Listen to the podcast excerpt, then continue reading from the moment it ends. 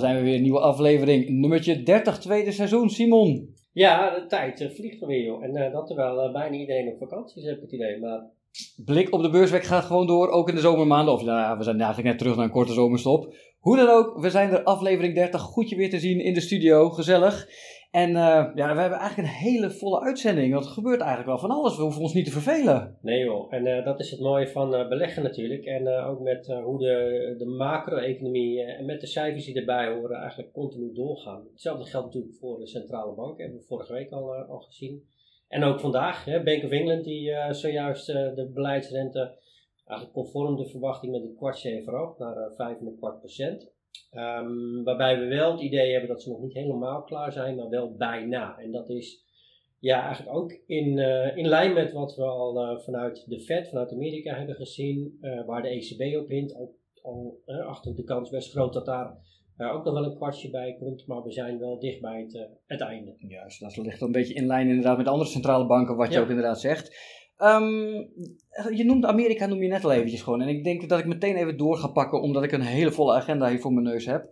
Uh, gisteren, opvallend, hè, uh, Fitch verlaagde de rating voor de Verenigde Staten van AAA naar AA+, plus, is het dan? Ja. Even heel kort even, wat is daar gebeurd? Uh, is inderdaad de koersbeweging, is die daar aan toe te wijzen? In een notendop, kun je ja, me wat bijpraten? Er zijn drie grote kredietbeoordelaars in de wereld. Hè? Fitch, S&P Um, en Moody's. Uh, waarbij Moody's uh, als enige nog een uh, AAA-status heeft toegekend aan, Amerika. S&P heeft al in 2011 de rating van Amerika verlaagd, van AAA naar één stapje lager. En gisteren was het dus Fitch die ja, redelijk onverwacht. Natuurlijk, een, een ratingbureau gaat niet van tevoren aankondigen, we zijn dit van plan om te gaan doen. Dus dat is altijd een beetje onverwacht. Hè? Dus dat het echt een verrassing is, ja, dat, dat hoort er nu helemaal bij. Tegelijkertijd ook weer niet echt een verrassing, maar wel als je kijkt naar de argumenten die ze gebruiken. Um, om die uh, downgrading uh, ja, te verantwoorden of te verklaren. En even tussendoor, sorry, uh, de rating dat gaat over de kredietwaardigheid ja. van het land? Ja, ja. In, in hoeverre een kredietbeoordelaar denkt dat een land in staat is om, om ja, zijn schuld weer terug te betalen. wij hebben een, een AAA-status, Luxemburg en nog een aantal eurolanden. Het is nog een heel rijtje van, van landen met uh, nog steeds een AAA-status. Nou ja, daar hoorde Amerika uh, tot 2011 ook bij, maar sindsdien is daar al, dus al wat, wat gebeurd. maar de reden voor het, het verlagen, um, wat Fitch aangaf, is dat Amerika eigenlijk iedere keer weer rondom de periodes waarin het schuldenplafond, hè, dan moeten ze binnen de politiek in Washington een akkoord over bereiken, mogen we wel of niet meer lenen. Uh, dat leidt uh, ja, vaak tot gesteggel uh, en onzekerheid over, over het, um, ja, de kredietwaardigheid van, van Amerika, met name het bestuur rondom um, ja, het uitgeven van schulden en terugbetalen. Dat is één. Um, en een, een ander ding is dat ja, de schuldpositie van Amerika echt wel is opgelopen hè, ten opzichte van het BBP als gevolg van het, ja, het ruime fiscale beleid van van, uh, van de regering. En, en daarvan hebben ze gezegd, van, ja, dat moet verbeteren. Uh, want als dat zo doorgaat, ja, dan uh, zien we dat de verkeerde kant op gaat. Ja, dan las ik gisteren op verschillende websites inderdaad van, hè, de beurs ging gisteren inderdaad wat minder lekker. en dat was de woensdag dan, ja. en dat werd dan daaraan toegeschreven. Ja. Jij twijfelt daaraan? Ja, ik twijfel daaraan, heb ik ook al gezegd en, en geschreven. Want um, die, die kredietverlaging, die, ja, het is een relatief spel hè, voor beleggers. En de Amerikaanse uh, markt voor staats, of de, de, markt voor Amerikaanse staatsobligaties is het grootste, een van de grootste binnen uh, veilig geachte staatsobligaties in de wereld. En daar verandert deze, ja, die downgrading eigenlijk niets aan. En het belangrijkste bewijs wat ik daarvoor kan leveren is als we kijken naar de ontwikkeling van de dollar. Want als inderdaad iedereen zou gaan geloven van, oh jee, Amerika is niet meer kredietwaardig, dan zou de koers van de dollar Instorten. Instorten. Nou, dat is niet gebeurd. Sterker nog, de dollar wordt gisteren wat sterker en ook vandaag zien we datzelfde beeld. Dus die vliegen gaat niet op. Uh, de reden voor die rentestijging, met name aan de lange kant van de curve, de 10, 30 jaar rentes, waarom die omhoog gingen, dat heeft toch meer te maken met twee andere uh, zaken. Is, ten eerste is dat de Amerikaanse economie eigenlijk veel beter draait dan verwacht. Gisteren of eergisteren was het zoveelste huis, ik meen uh, HSBC of Citigroup, die hun re recessieverwachtingen de prullenbak in heeft gegooid, omdat de Amerikaanse economie simpelweg beter draait dan verwacht. Gisteren werd dat bevestigd door loonstrookjesverwerker ADP. Die veel meer nieuwe banen melden over de maand juli dan waar analisten op, op rekenen. Daar lijkt ook inderdaad een soort trend in zichtbaar. Hè? Ja, dat, dat, ze wel heel erg aan de onderkant zitten, de analisten. Ja, je ziet dat toch op de een of andere manier iedere keer wordt, of rekening mee wordt gehouden dat die Amerikaanse arbeidsmarkt afkoelt. En er dus minder banen bij zouden komen. Nou, we zien dat ja, eigenlijk iedere keer gelogen gestraft worden al, al maandenlang. Uh, omdat uh, de Amerikaanse economie gewoon beter draait dan, uh, dan gedacht of, of gevreesd. Moet ik dan een beetje de loonontwikkeling ook in de gaten gaan houden? Nou, die lonen, um, zojuist, goed dat je het vraagt, zojuist krijgen we cijfers over de productiviteitsgroei en de, de effectieve loonontwikkeling in Amerika in het tweede kwartaal. En je ziet dat die productiviteit veel sterker is gestegen dan waar analisten van, van uitgingen dan zie je ook dat hè, de arbeidskosten per eenheid product, hè, dat, zo wordt het dan gemeten, dat die veel minder sterk zijn gestegen dan verwacht. Dus dat is weer goed voor één, de inflatieontwikkeling. Het is ook goed voor de winstontwikkeling van bedrijven. Want als de lonen minder hard stijgen, gaan de marges omhoog. Terugkomen nog even op die rentebeweging van gisteren. Ik denk juist dat die, hè, die beter dan verwachte macrocijfers toch vooral de belangrijkste reden waren voor die rentestijging. En daarom lagere koersen van rentegevoelige sectoren zoals IT. Ook omdat uh, gisteren bekend werd dat het ministerie van Financiën volgende week 103 miljard aan nieuwe obligaties gaat plaatsen. er worden schulden worden afgelost, er moet weer nieuw geld worden opgehaald. En dat was meer dan waarop werd gerekend. En ook voor het derde kwartaal, en moet ik even uit mijn hoofd, was meer dan 250 miljard dollar extra wat er uit de markt zal worden gehaald dan uh, eerder werd, uh, werd verwacht. Oké. Tot zover dan de VS, voor nu eventjes. Um, nou ja, van de grootste economie ter wereld is de kleine stap naar de op één na grootste economie ter wereld, China. Ik las vanochtend in je dagbericht inderdaad uh, de inkoopmanager-index toch weer iets lager uitgevallen. Ja, daar zie je toch wel een, eh, een trend ook. Hè. In Amerika, of sorry, in, in, eigenlijk in Europa zagen we al dat, dat daar de trend wat neerwaarts is. Dus een beetje een stagnatie van de economie. Datzelfde zien we dus ook in, in China. Um, China die is dan wel helemaal open gegaan hè, na het, uh, uh, ja, het opschorten of het, uh, het verwijderen van, van zero-covid-politiek. maar gaat minder snel, um, ja, trekt minder snel aan dan gehoopt en gedacht. Um, en je ziet dan ook wel dat de Chinese overheid samen met de Chinese centrale bank diverse stimuleringsmaatregelen al hebben afgekondigd, geïmplementeerd. Um, maar dat er ook nog steeds meer worden verwacht. Juist omdat die Chinese groei ja, in hun ogen en ook in onze ogen te langzaam groeit. Het voordeel is wel, is dat als we kijken naar China ten opzichte van Europa en de VS bijvoorbeeld, dat de inflatie eigenlijk niet of nauwelijks een rol speelt in China. Sterker nog, um, we krijgen deze volgende week um, inflatiecijfers uit, um, uh, uit China. En naar verwachting zullen de producentenprijsinflatiecijfers weer negatief uitvallen. En zelfs voor de consumentenprijsinflatie wordt nauwelijks of zelfs een lichte daling verwacht op jaarbasis. Dus daar hebben ze echt wel ruimte om die economie te stimuleren zonder dat ze bang hoeven te zijn om de inflatie verder omhoog te jagen. Sterker nog, dat zou alleen maar een positief uh, signaal zijn. Dat is interessant dat je zegt, hè, dat er toch ook kansen liggen ja. op de Waar moet ik aan denken dan als belegger zijn? Ja, precies. Want uh, als we kijken nu naar de wereldwijde aandelenmarkten, dan uh, hebben die het over het algemeen heel goed gedaan. Met name natuurlijk de, de tech-aandelen in Amerika, maar ook in Europa. Uh, en de markt die heel duidelijk achterblijft hier te date is die van China en emerging markets als geheel. Met name door die ja, tegenvallende ontwikkeling in, uh, in China. Uh, daarmee doel ik niet alleen op de beurs van Hongkong, maar de, de H-listing, de H-listing, Hongkong. Maar ook de A-aandelen, dus de aandelenbeurzen van China zelf, Shenzhen, Shanghai. dat daar um, denk ik toch wel wat kansen liggen voor de beleggers die wat langer wegkijken dan een week of maand. Zeker interessant. Ga ik door. Van China um, nog even naar olie. Dat uh, las ik vanochtend ook in je dagbericht. En mocht je nou denken, welk dagbericht heb je het dan over? Ik zet de link uiteraard weer in de show notes. Mis het niet elke dag beursnieuws van Simon Wiersma. Um, en ik las er iets over olie. En dat vond ik wel een hele interessante dat je het zei. En dat is ook wel iets wat ik gemerkt heb. Is dat het verband tussen de olieprijs, hè, de vraag, vraag en aanbod. En hè, de, de prijsvorming uh, daarvan. Ja. Die lijkt wat zoek. Um, ja, hoe, hoe dan? En waarom is dat zo? En wat kan ik daar misschien eh, als speculatieve zelfbelegger keer wat niet mee doen? Nou ja, weet je, ik ben op, het is ook voor mij zomer, ik zit op de camping en dan denk ik, misschien wil ik eens even een leuke balletje opgooien. Dus ja. Nou, wat we natuurlijk gezien hebben vorig jaar was een, eh, een logische en verklaarbare ontwikkeling van de olieprijs die door het dak schoot op het moment dat uh, Rusland Oekraïne binnenviel en uh, ja, um, de olie vanuit Rusland niet meer naar de gewone ja, plekken op de wereldstranden waar we het zouden kunnen verwachten. En hetzelfde geldt voor de gas en de gasprijs.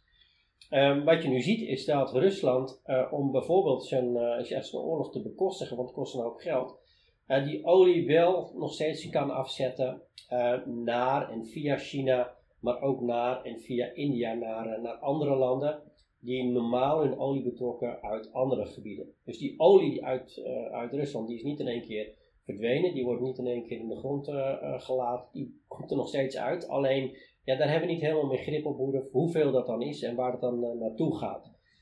dus dat maakt het wat lastiger om in te schatten. Hebben we nu te maken met een krappe markt, hè, te weinig gaan we ten opzichte van de vraag, of valt het wel mee? nu zien we wel dat de OPEC Plus leden onder aanvoering van Saoedi-Arabië ervoor hebben gekozen om hun productie wat terug te schroeven, is wel altijd de vraag van ja, in hoeverre houden ze zich daar ook aan? Want vaak zeggen ze wel, we doen wat minder aan uh, olie oppompen, maar ondertussen uh, doen ze het toch en leven ze uit, omdat ja, het simpelweg het levert geld op. Um, maar dat die uh, verhouding tussen vraag en aanbod ja, gewoon heel moeilijk um, te vatten is. Hè. Is er nou wel of geen tekort aan, aan olie? En je ziet dan ook dat die prijsvorming van olie vooral um, vaak tot stand komt, niet alleen over berichten over de voorraden en wat er wel of niet wordt opgepompt of, of minder wordt opgepompt, uh, maar er zit toch ook wel heel veel uh, speculatie in. En onze visie, en die was al vanaf eind vorig jaar, waar we, of toen we besloten om de weging van grondstoffen te verlagen, waar olie een belangrijk deel van uitmaakt, Um, dat op het moment dat de inflatie afneemt in de wereld, waar al langere tijd de trend heel duidelijk is, dat we ook zien dat grondstoffenprijzen dalen. En dan zul je misschien zeggen, joh, dat is een omgekeerde redenatie. Hè, want ja, de inflatie daalt als de grondstoffenprijzen dalen, maar andersom is het ook zo. Hoe komt dat? Omdat, nou ja, eigenlijk het verhaal van vorig jaar, denk ik, maakt het wel duidelijk, is dat op het moment dat hè, de prijzen van uh, grondstoffen duurder worden, weten we ook dat de inflatie omhoog gaat. En wat je dan ziet, is dat beleggers vaak gaan anticiperen of reageren, beter gezegd, op die grondstoffenstijgingen. Door zich nog meer in te dekken tegen toekomstige stijgingen. Nou, dan krijg je een soort van kettingreactie omhoog. Of uh, een kettingreactie en, uh, wat moet ik zeggen? Nou, uh, je snapt wat ik bedoel. andersom geldt het ook, is dat als je een beweging naar beneden hebt in de inflatie, dan is ook de neiging om je als belegger daartegen in te eh, dekken, ook um, ja, dat je minder belegt in grondstof. Okay. En, en dat, dat speelt ook zeker een rol bij, bij de prijsvorming van, van olie. Klinkt me nog als iets te ingewikkeld om daar misschien een, een speculatief gokje op te wagen. Dus maar... daarom zou ik dat ook ten eerste uh, afraden om, uh, om daarop uh, op te gokken. Omdat um, het heel lastig is om zeg maar op het moment dat je denkt van hé de economie trekt aan, dus de olieprijs moet ja. gaan aantrekken. die link gaat niet altijd één op één op. Akkoord, weer wat geleerd. Um, laten we doorgaan naar het cijferseizoen, uh, wat natuurlijk nog in volle gang is. we nemen dit op op de donderdag uh, met hele grote namen nog uh, in het verschiet voor de donderdagavond. Dan heb ik het natuurlijk over Apple, heb ik het natuurlijk over Amazon. Amazon. Ja. Um, en verder, hoe zitten we verder in het cijferseizoen? Hoe hangt ja. de vlag ervoor? Ja, de vlag hangt er redelijk goed voor. Als we kijken naar de S&P 500 bedrijven, dat is toch de belangrijkste markt in de wereld, zijn er nu 370 bedrijven geweest die de boeken open hebben gedaan. Daarvan heeft ruim 80% de winstverwachting overtroffen, uh, met gemiddeld 6,6%.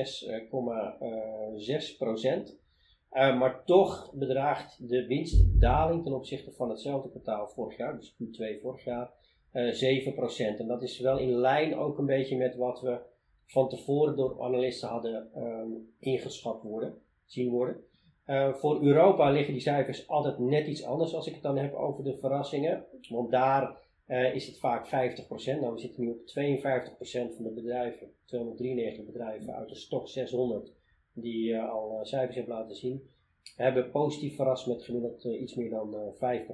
Kijken we naar de winstontwikkeling ten opzichte van, van vorig jaar, dan zien we dat die iets lager is of minder sterk is dan in de VS met een min van, van 3%. Al met al, um, ja, de cijfers die over het algemeen, zeker als we kijken naar de VS, meevallen ten opzichte van de verwachting. Daar is het ook hè, dat percentage wat hoger dan uh, het historisch gemiddelde. Uh, en ziet het er eigenlijk uh, prima uit. Keurig, goed nieuws. Um, laten we kijken naar de agenda voor volgende week. Heb je daar nog wat highlights op staan? Ja, ik zal uh, de belangrijkste eruit pakken. En um, we beginnen natuurlijk, en uh, dat volgt op het ADP, um, arbeidsmarktrapport, het officiële arbeidsmarktrapport voor de maand juli uit Amerika. De non-farm payrolls voor de kenners. Er wordt nu verwacht 200.000 banen. Um, nieuw in, in juli. Nou, dan wordt het er 500.000. Nou, dat zou een grote verrassing zijn. Uh, maar dat die wat hoger uit zou kunnen vallen op basis van uh, dat cijfer van ADP, um, dat zou prima kunnen. Ook al is het, het verband tussen die twee niet altijd even sterk. Er wordt verwacht dat werkloosheid blijft staan op 3,6%. Dat is nog steeds bijzonder laag. Dus van een sterke verzwakking van uh, de arbeidsmarkt zien we niet. En is het vooral, tenminste vind ik, kijken naar de ontwikkeling van de uurlonen. Want dat is waar hè, beleggers nog wel een beetje bang voor zijn dat als die arbeidsmarkt te sterk blijft, de uurlonen blijven stijgen of sterker stijgen dan verwacht, ja, dan is de kans groot dat de Fed misschien later dit jaar toch nog een keer die rente moet gaan uh, verhogen.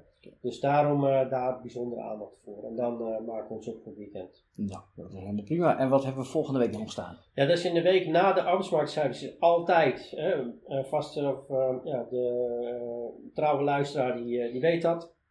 Is, staat er altijd wat minder op de agenda. Dat betekent niet dat er niks is, want dinsdag hebben we onder andere het, um, de vertrouwensindex van het Amerikaanse MKB-bedrijf, NFIB Small Business Optimism Index.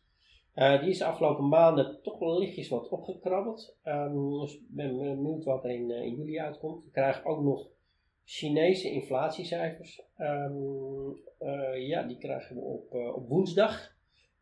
dan zit ik al op donderdag te kijken naar de Amerikaanse inflatiecijfers. Dan heb ik het over de Consumer Price Inflation, dus de CPI.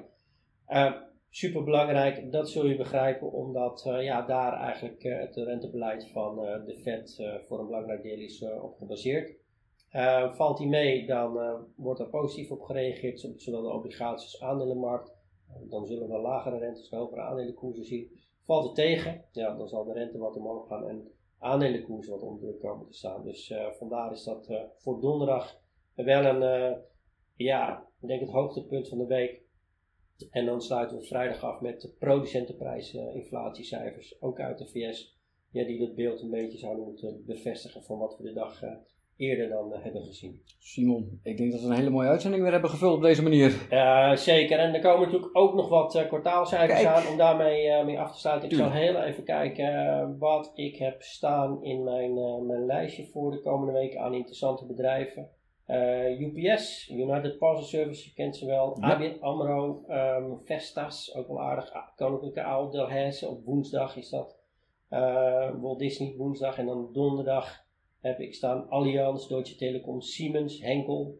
Um, allemaal bedrijven die bij ons in de strategie zitten in één of meerdere. Dus uh, ja, die analisten van ons die, uh, moeten nog even aan de bak. Niemand hoeft zich te vervelen, Simon. Dank je wel weer voor deze week. Ik spreek je natuurlijk graag weer volgende week. Zoals ik zei, hè, eh, de beurs vandaag. Wil je gewoon elke dag een dagbericht van Simon hebben? Je ziet de link in de show notes. Simon, tot volgende week. Tot volgende week.